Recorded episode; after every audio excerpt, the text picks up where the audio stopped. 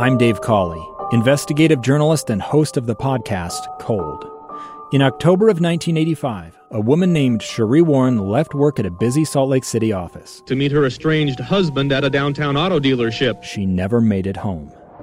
Sheree's car surfaced weeks later in Las Vegas. In the parking lot of a hotel casino. No one knows how it got there. Strange. It was strange. Both Sheree's estranged husband and her boyfriend raised suspicion for investigators. I kind of thought that he might have done something. But no arrests were ever made.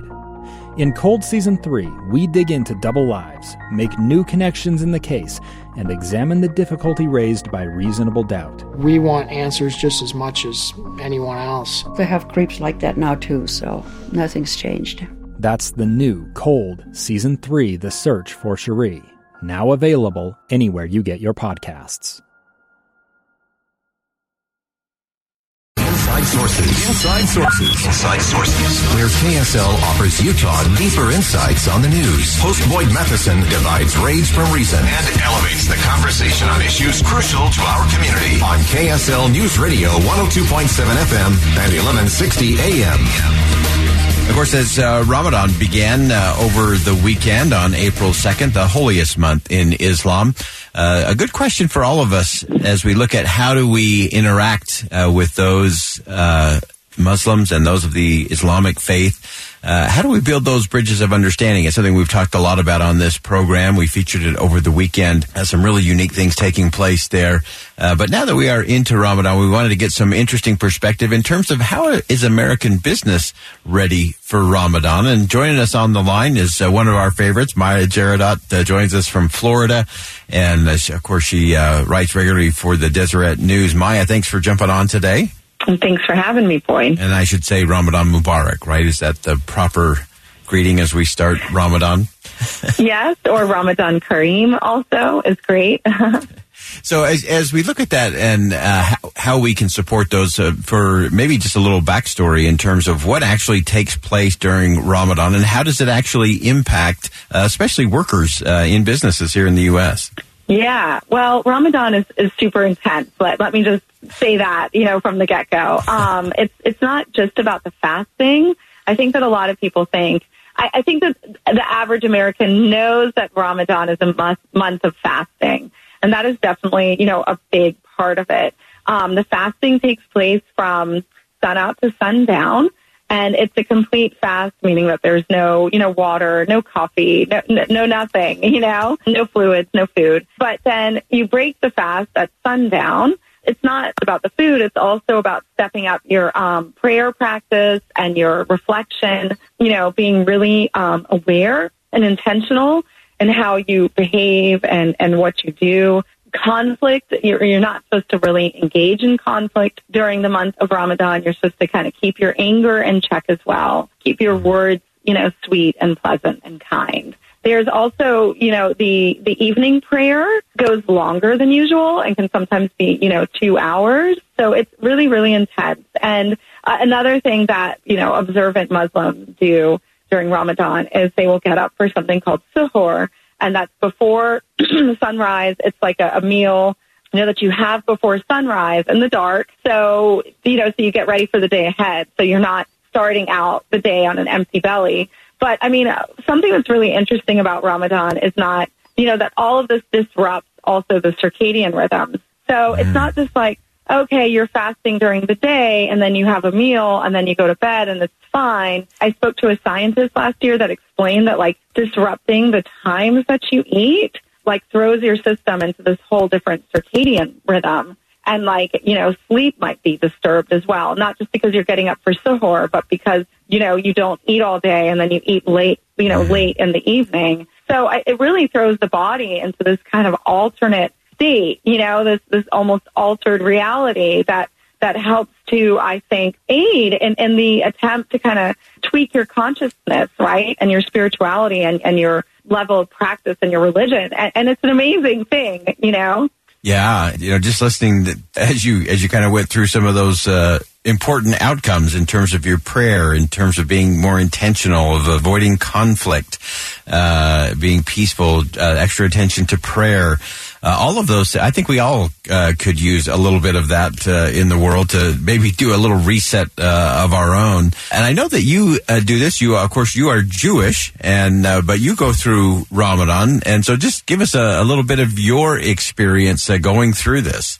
Yeah, and and I feel like you know I want to preface that with like a kind of disclaimer that like I'm I'm not trying to appropriate anyone's culture. You know, I do Yes. it because my husband is Muslim and um he's actually secular, so I kind of do the observance for for both of us. But but mostly I do it for our children because we are, you know, in an interfaith family and trying to raise our children with both. And so, I mean, early on, I said, well, if my husband's not going to do it and bring this piece of his culture to them, then then I'll do it. And you know, there are plenty of Muslims who don't fast, and my husband is one of those. So I, I just want them to have a feeling, an example. You know, so too, if we go back at some point to visit, to stay, whatever, this won't be foreign to them. You know. So I, I, I also have on my phone an app, so the call to prayer goes, and they hear it, and they're used to that. So you know, when we do go back to visit, um, and my husband's family lives in the West Bank, um, you know, they won't be like, oh, what's that when the call to prayer goes also. But anyways, you know, yes. So the point is, is that I, I do um, fast during Ramadan and, you know, do iftar and we put on the table dates, you know, because most people break their fast with dates and a glass of water. And we do that. And yeah, and it's amazing. Like I, I do feel that, you know, even though I'm, I'm Jewish, that this does bring me closer to God. And I, I do find myself kind of I, I'm someone who's prone to self criticism, so I'm always kind of reviewing my actions. But I find that during Ramadan, um, it is a, bit more intense, and and I do also try to read the Quran, which I've read several times already. Um, but I also try to follow that during Ramadan too. That that I'm reading the Quran. Sometimes I put the Quran on to play, and I listen to it, you know, as I'm um, cooking dinner, for example. Things Yeah. like this, you know, making iftar, you know, getting ready for iftar. I put the Quran on and, and stuff like this. And I think that the kids appreciate it. And I, my husband doesn't articulate it, but I think he does appreciate it too. Uh, I, I think it's fantastic uh, that you do that and bring that, uh, especially to your children. Uh, and again, such a great example. There are so many things that we can learn uh, from so many different faith traditions, and uh, I love that you're bringing that component into your family in that way. I think that's that's really extraordinary, and and that will pay off big for your children as you go along. And as you look at how we uh, apply this more broadly. Again, as we try to understand each other, we're always talking about how do we better come to an understanding. You know, the the question "help me understand" I think is one we we need to apply a lot more. Uh, you wrote a, a great piece for Deseret.com uh, talking about it from a, an American business standpoint. Uh, what's it that American business has learned and is getting right, and, and where are there still some holes uh, in terms of uh, supporting those uh, going through uh, Ramadan? Well, I feel like you know what I what I gathered from my interviewees is that American businesses, uh, by and large, have gotten it right on a policy level, right? Um, you know, so many workplaces nowadays have you know diversity, equity, inclusion kind of initiatives or even policy, right? And are are mindful of how they treat employees as far as you know not being sued. However, the policy, sometimes there's a gap between policy and, you know, people. And I don't know, I mean, you know, what interviewees tell me is that yes, a lot of American workplaces are great with policy, but it doesn't always trickle down to how, you know, employees treat each other.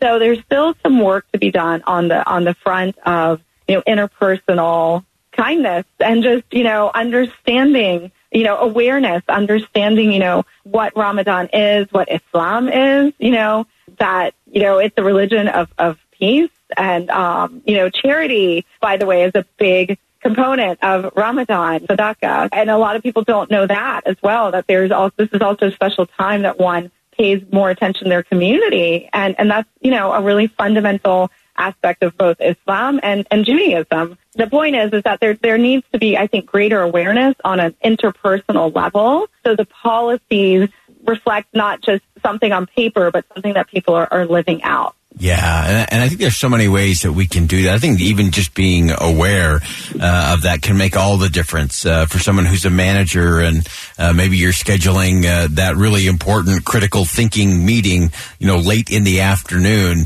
For someone who's fasting, that that might be a really tough time to to be fully engaged and going, you know, towards the the end of a fast. And just being aware, mm-hmm. I think, of mm-hmm. some of those simple things of, hey, can we can we do the meeting in the morning? Would it be better if we if we mm-hmm. push this mm-hmm. to tomorrow? Uh, I think just that kind of personal awareness uh, is really what transcends the policy and really gets us to the people, as you were saying.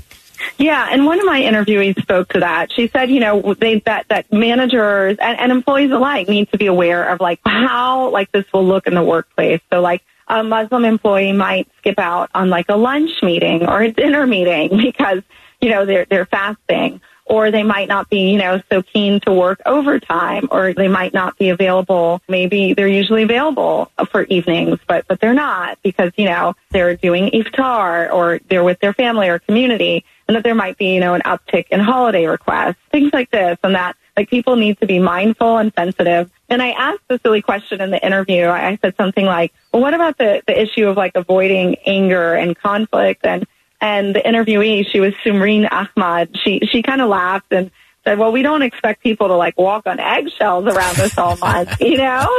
And like that's also part of the practice, right, of yeah. Ramadan is that like you're encountering normal situations and reacting a bit maybe differently or more mindfully or more intentionally than you automatically would or normally would. So, you know, I thought that was a really good point that you can also go overboard in being sensitive and like that you could end up kind of almost othering someone by walking on eggshells yeah. around them, like, oh, it's Ramadan, don't upset them. And, you know, I don't think that like, I think it was a very good point that I don't think like a lot of people are looking for that level of sensitivity, but more just an awareness.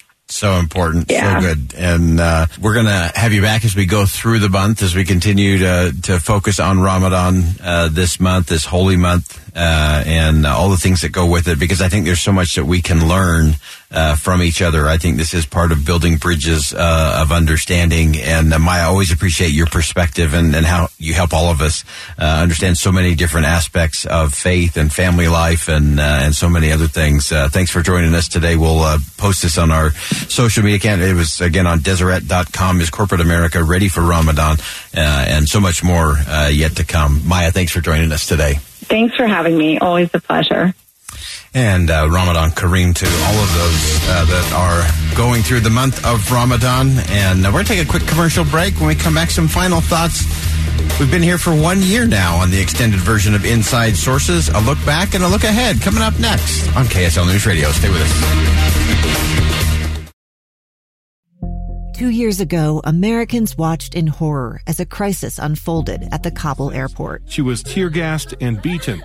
Images of thousands desperate to escape Taliban oppression filled our news feeds. More than 80,000 Afghans made it to America. But the story didn't end there. It was very cold. There was no power, no heat. Who would help our newest neighbors? I'm Andrea Smardon. In Stranger Becomes Neighbor, you'll hear the stories of some remarkable refugees who left their homes and their dreams behind only to start over from zero. Their only possession was three blankets. And you'll meet Americans who stepped up to help them. You want me to come when you deliver your baby. What can one person do in the face of an international disaster decades in the making? That's Stranger Becomes Neighbor Find us at kslpodcast.com, follow us on Apple Podcasts, or anywhere else you listen.